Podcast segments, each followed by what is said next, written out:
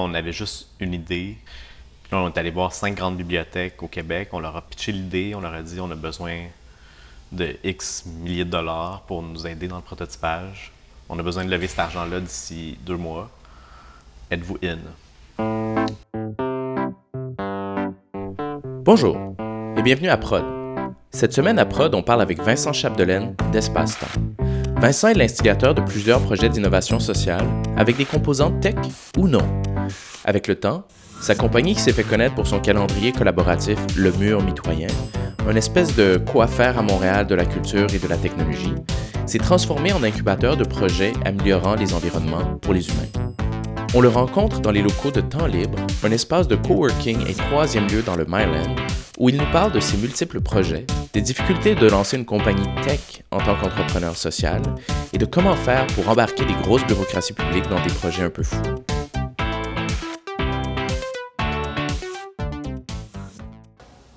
D'abord, ben, merci de participer à Prod. Merci beaucoup.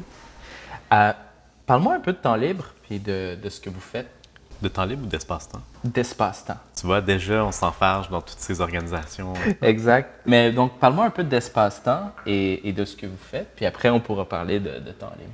OK. Donc, je vais parler de ce que Espace-Temps fait maintenant, puis éventuellement, si tu veux, on pourra euh, creuser dans l'historique de l'organisation. Tout à fait. Donc, actuellement, Espace-Temps, donc on est un. On en est bien fiers.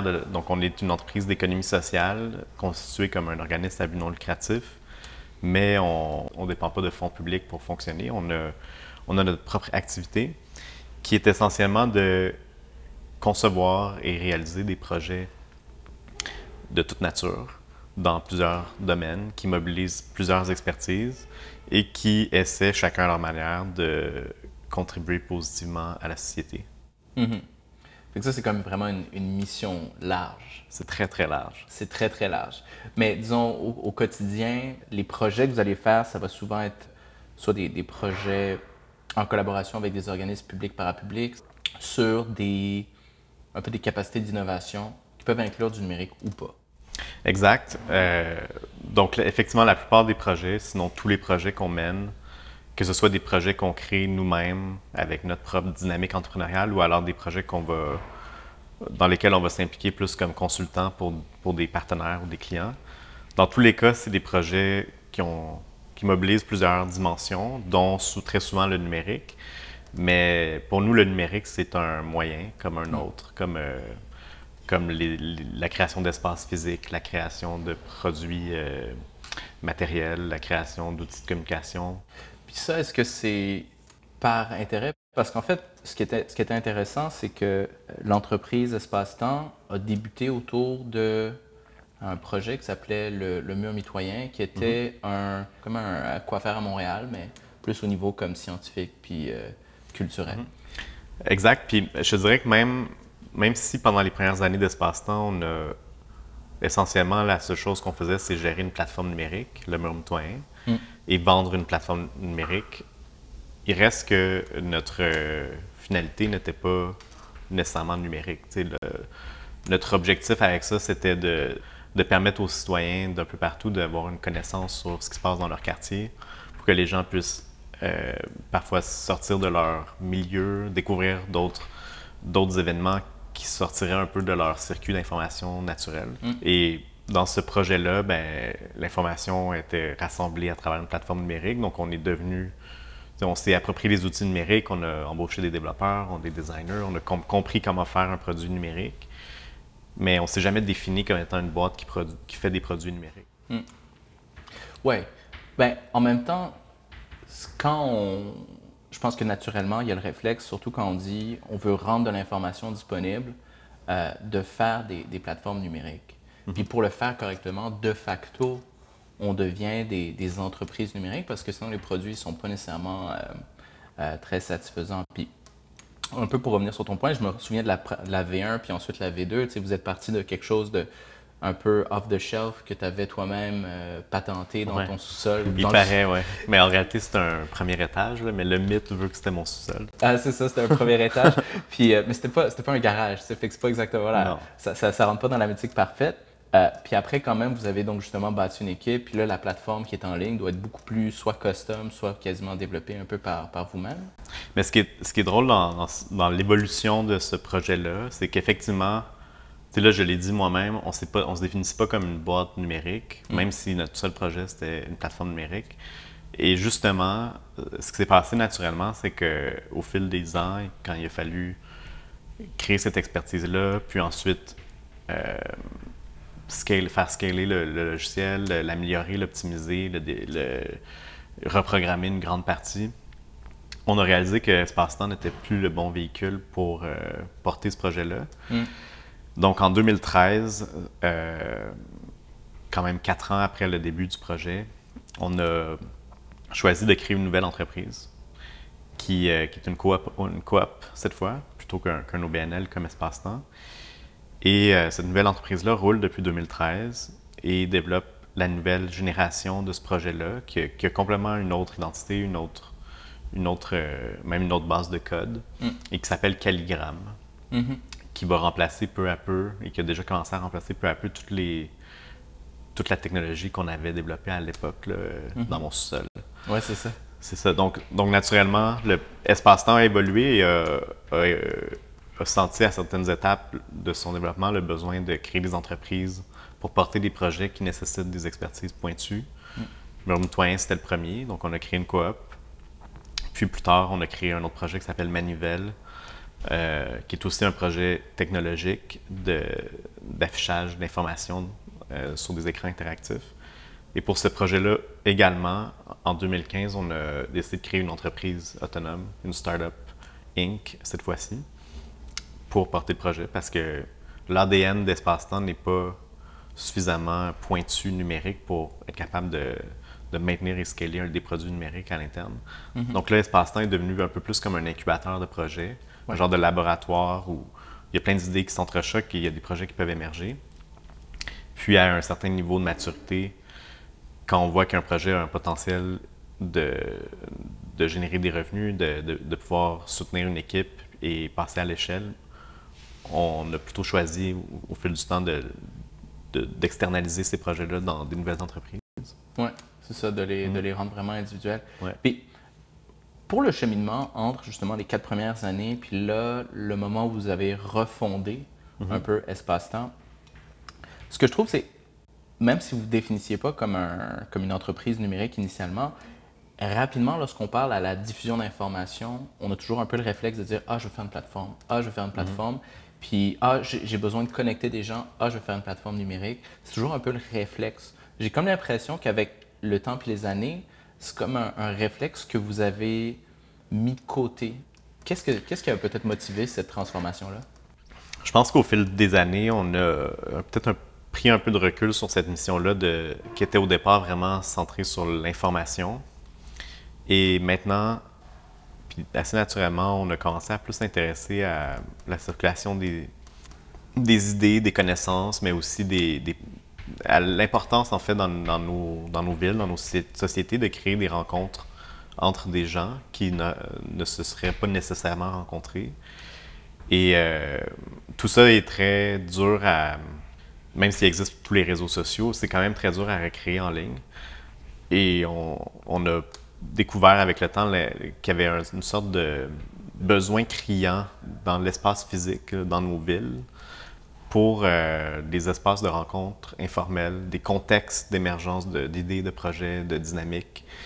Et on s'est de plus en plus intéressé aux espaces physiques, ce qui a mené à la création de temps libre, euh, et a beaucoup de projets qu'on fait avec des, le monde des bibliothèques, des lieux culturels, des universités, où on, repense avec eux des espaces physiques pour les rendre centrés davantage sur les humains que sur, traditionnellement, disons, euh, les rayonnages de livres dans les bibliothèques ou les classes euh, ou les couloirs dans les universités. Il y a énormément de potentiel perdu pour créer des environnements physiques qui sont engageants. Mm-hmm et qui vont favoriser la, rencontre entre les humains, puis qui vont, vont pas déshumaniser les humains dans des genres d'espaces très fonctionnels.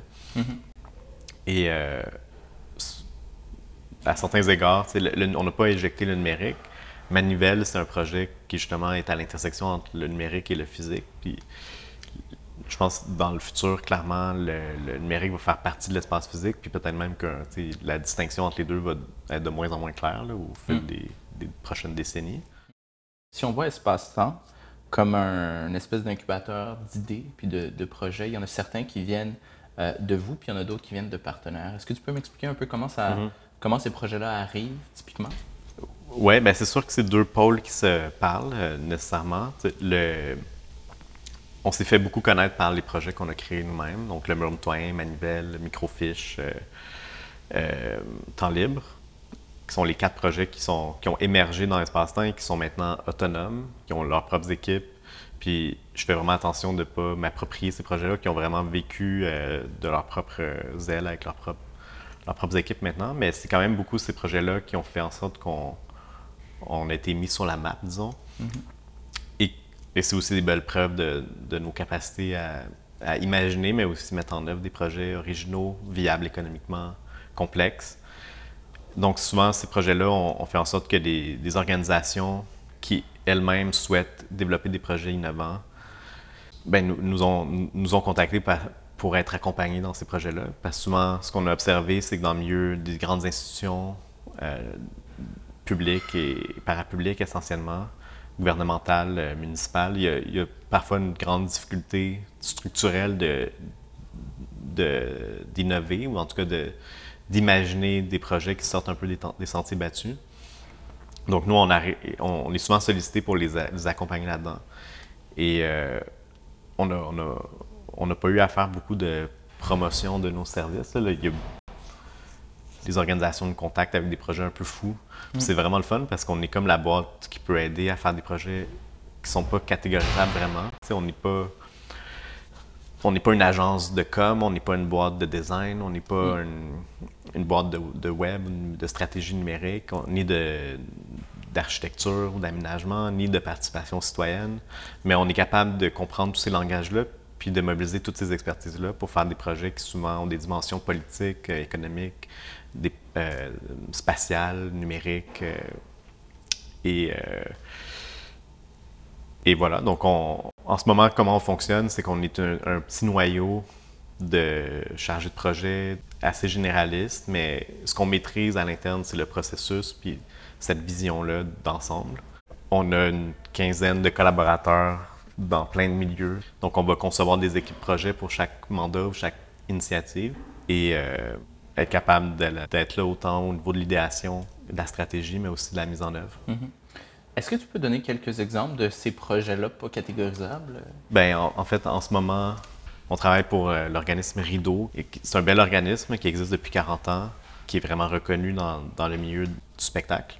Eux ont des questionnements, euh, par contre, après 40 ans d'existence, ont des grandes réflexions stratégiques euh, autant sur leur usage du numérique, ils, ont des projets de plateforme à développer, mais ils sont, assez en amont, ils ont, besoin vraiment d'avoir des gens qui peuvent comprendre le, numérique et la stratégie de développer des plateformes, de comment gérer et mettre en œuvre des plateformes. Mais en parallèle de ça, ils organisent aussi un grand événement annuel. Donc, ils ont besoin de gens qui peuvent comprendre l'événementiel, qui peuvent comprendre l'animation de communauté, les impératifs commerciaux aussi qui existent dans ce milieu-là. Et là, ils ont besoin, ont, besoin d'une boîte qui peut les accompagner sur tous ces plans-là pour les aider à avoir une, vision claire et, et, euh, stratégique pour leur développement. Donc, nous, on, est, comme on est transversal, comme on, a, on, est à la fois dans le physique, dans le communautaire, dans le culturel, dans le numérique, on est capable d'arriver avec un regard qui, qui fait le 360 degrés puis qui, qui arrive avec un je pense, une intelligence ou un, qui est peut-être dur à mobiliser quand, quand on va voir, s'il était allé voir, disons, des entreprises spécialisées en numérique ou des entreprises spécialisées en événementiel ou en marketing ou en, mm-hmm. business. Une raison pour laquelle votre expertise est sollicitée, c'est que les organisations, disons, plus larges, les, partenaires institutionnels, ne sont pas outillés pour faire ce genre de projet-là. Mm-hmm. Puis on, on s'attend à ce que un peu implicitement, vous contribuez aussi au changement de la culture de ces organisations-là. Mais dans d'autres cas, vous avez des partenaires qui tout de suite ont embarqué dans le projet et qui vous ont même financé, un peu comme, comme Manivelle, par exemple. Mm-hmm. Si vous êtes arrivé avec l'idée, vous l'avez présenté, il y a eu un ensemble de bibliothèques qui se sont mises ensemble pour vous financer, puis le boom, vous avez pu avoir un prototype. Ouais. Est-ce que est-ce qu'il y a comme des leçons à tirer ça? Est-ce qu'il y a comme quelque chose qui explique ça ou c'était juste vraiment comme des cas particuliers? Ben, je pense qu'il y a quand même une méthode qui s'est développée au fil du temps, puis qui peut être une sorte de leçon. Je ne sais pas à quel point c'est une recette vraiment, mais souvent, ce qui a marché quand on a essayé de démarrer des projets, puis temps libre, ça a été la même chose que Manivelle.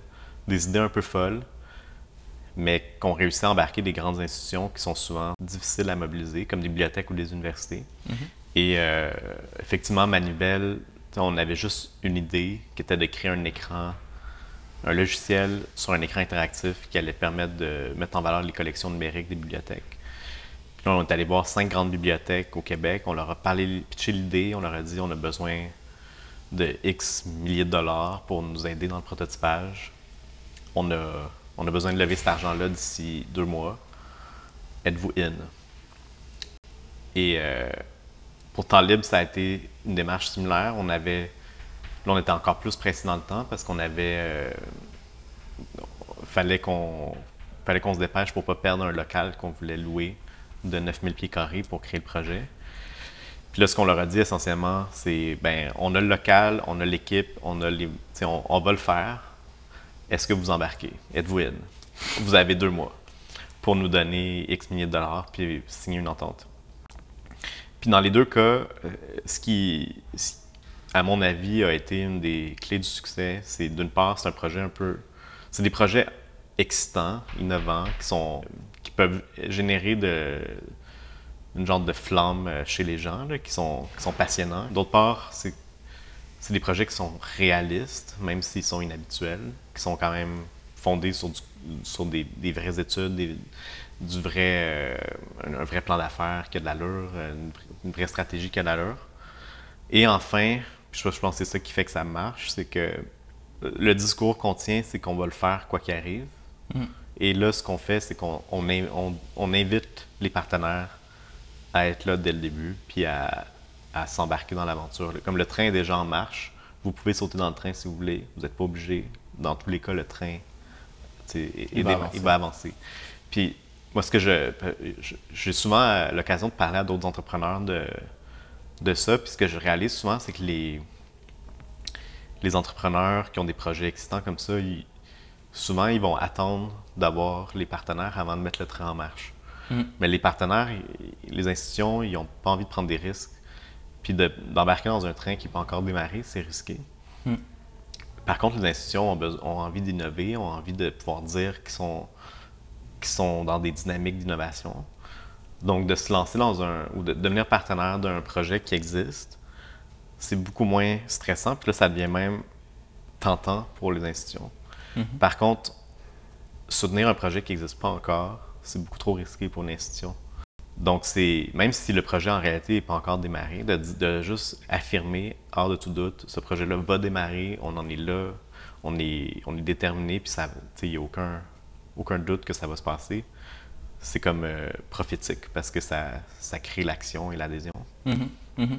Qu'est-ce que tu penses des entrepreneurs sociaux qui veulent utiliser de la technologie pour soutenir leur projet? Puis aussi, c'est quoi les défis auxquels ils devraient s'attendre euh, qui sont peut-être pas nécessairement évidents au premier abord? qu'il faut, ce qui est vraiment dur avec les technologies, c'est ben, lever l'argent. C'est très coûteux de développer des technologies. C'est très dur de créer une culture de une équipe de dev qui va être euh, stable Mm. Parce que les développeurs sont des, sont des denrées rares qui sont extrêmement convoitées. Et dans, dans le secteur de, de l'entrepreneuriat social, euh, c'est parfois quand même c'est par- parfois plus dur d'être concurrentiel au niveau des conditions de travail, au niveau des salaires. Et- mais non seulement ça, d'avoir un dev qui est bien payé, il va peut-être être malheureux s'il n'est pas dans une équipe Mhm. avec d'autres développeurs.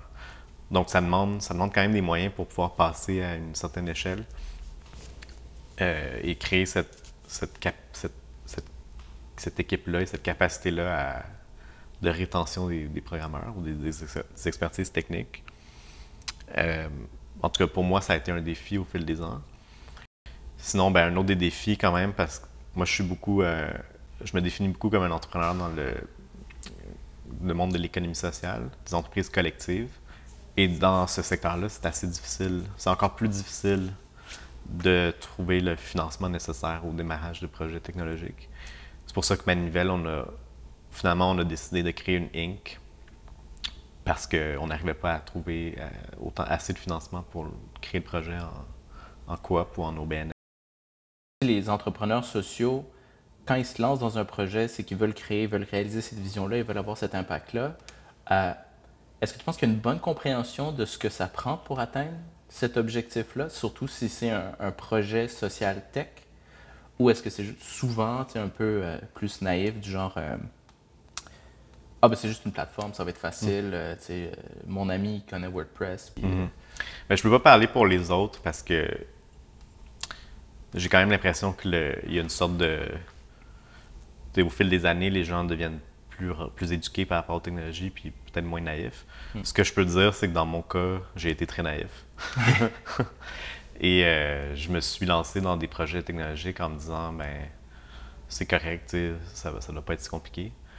Mais c'est compliqué la technologie, c'est compliqué du code, puis créer, créer du bon code qui va bien, bien vieillir, qui va être soutenu, qui va être maintenu, qui ne va pas devenir un genre de patchwork de plein de programmeurs. Pour quelqu'un comme moi qui n'est pas qui n'est pas un, informaticien ou un programmeur, de, de, créer une entreprise technologique, c'est vraiment difficile. C'est difficile de ne pas être naïf, parce que c'est une expertise de pointe. Et euh, c'est sûr qu'au fil des ans, tu gagnes en, en compréhension, puis tu es, meilleur pour évaluer la complexité des projets numériques, mais malgré tout, c'est très... Euh, c'est très dur quand tu viens pas toi-même ou tu n'as pas un, un cofondateur qui est lui-même un, tech. Donc, c'est ça que je recommanderais en fait à des entrepreneurs sociaux tech qui sont pas eux-mêmes des des, des, programmeurs ou des ingénieurs logiciels. Ayez-en un dans votre comme, mm-hmm. comme cofondateur ou comme associé. Parce que c'est très, très solitaire quand tu es au top et que tu n'as pas le pas l'expertise de ton entreprise dans, mm. les, dans les, les associés ou les dirigeants. Mm-hmm, mm-hmm. Puis est-ce qu'il y a des, à ton avis, des structures qui pourraient être mises en place pour faciliter la création de projets ou potentiellement soutenir des entrepreneurs socio-technologiques? Euh, parce qu'en même temps, s'attendre à ce que chaque qu'un de ces projets-là mhm. puisse atteindre peut-être une taille avec deux, trois devs pour qu'il y ait une équipe qui soit bien rémunérée, c'est un, un, plancher qui est vraiment haut, d'une certaine manière. Il y aurait clairement des choses à faire dans, pour adresser ça. Euh, là, justement, on travaille avec des organismes des, culturels qui veulent créer des plateformes numériques. Puis c'est pas évident, tu sais, est-ce que ils sont quand même pas pour se créer une grosse équipe de dev à l'intérieur de leur petit organisme culturel. Fait que là, l'alternative, c'est de faire appel à des agences. Mais là, l'agence, les agences numériques, une fois que la plateforme est développée, il reste que l'expertise est, un peu nulle part. L'expertise, en réalité, est dans l'agence, mais l'agence, son contrat est terminé. Puis souvent, de faire la maintenance tout le temps, c'est un peu chiant. Puis ça, ça laisse le client dans une genre de position fragile de dépendance envers des, compagnies web. Même chose pour des entrepreneurs comme moi qui veulent créer des projets web, ben, on est un peu dans la même situation où c'est vraiment dur de créer, d'avoir l'expertise à l'interne. Et on n'a pas envie nécessairement d'être dépendant d'une agence externe pour l'expertise informatique. Donc, je pense qu'il y aurait, sans doute des, coopératives à créer, des OBNL à créer, euh, qui, pourraient être des prestataires de services pour des projets numériques euh, qui nécessitent quelques, quelques employés qui ne sont pas nécessairement assez matures pour avoir une, énorme équipe, ou alors qui sont portés par des institutions, euh, d'autres OBNL, des organismes culturels, même des projets publics à la limite. Mais bon, on n'a pas ça encore au Québec. Il existe des coops, il existe des, agences qui sont structurées sous la forme de coopératives, mais ça reste que c'est des coops à but lucratif, puis c'est quand même une logique d'agence qui est un peu similaire. Ce qui serait le fun, je pense, c'est d'avoir des structures un peu parapubliques, là, de, des agences numériques publiques. Mais on n'est pas là encore. Puis est-ce que tu penses que c'est possible comme modèle hybride? Parce que quand on parle des, de la qualité du code puis de la connaissance technologique au gouvernement du Québec, c'est vraiment pas nécessairement trippant. Euh, mais, mais ce, serait, ce serait une possibilité. Est-ce que ça, ça semble raisonnable comme, euh, Ben, comme espérance, peut-être, Moi, ce que je, ce que j'idéalise, c'est pas du tout. euh, ou ce, que, ce dont je parle, c'est. Il faudrait pas que ça devienne une genre de grosse machine publique hyper bureaucratique. Ce que ça pourrait être, c'est un, c'est un- une structure indépendante, mais euh, financée par l'État. Mhm. Et euh, à la limite, avec- en ayant sur son conseil d'administration des représentants, je sais pas, du ministère de, de l'économie de l'in- de l'innovation ou de différentes municipalités de la ville. Quelque chose, quelque chose d'autonome, mais de quand même, euh, quand même près du public et euh, avec une mission très nette que c'est pas une structure qui est là pour euh, engendrer des profits, mais bien pour maintenir et développer des plateformes euh, à la fine pointe qui sont d'intérêt public. Ça, je pense que ça pourrait marcher, s'il y avait, y avait quand même une grande indépendance au niveau des processus, au niveau, au niveau de, de la culture. Mhm. Mhm.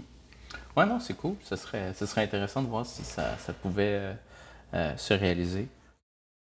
Si on, se rapproche, peut-être on, on revient euh, à espace-temps, pas temps libre.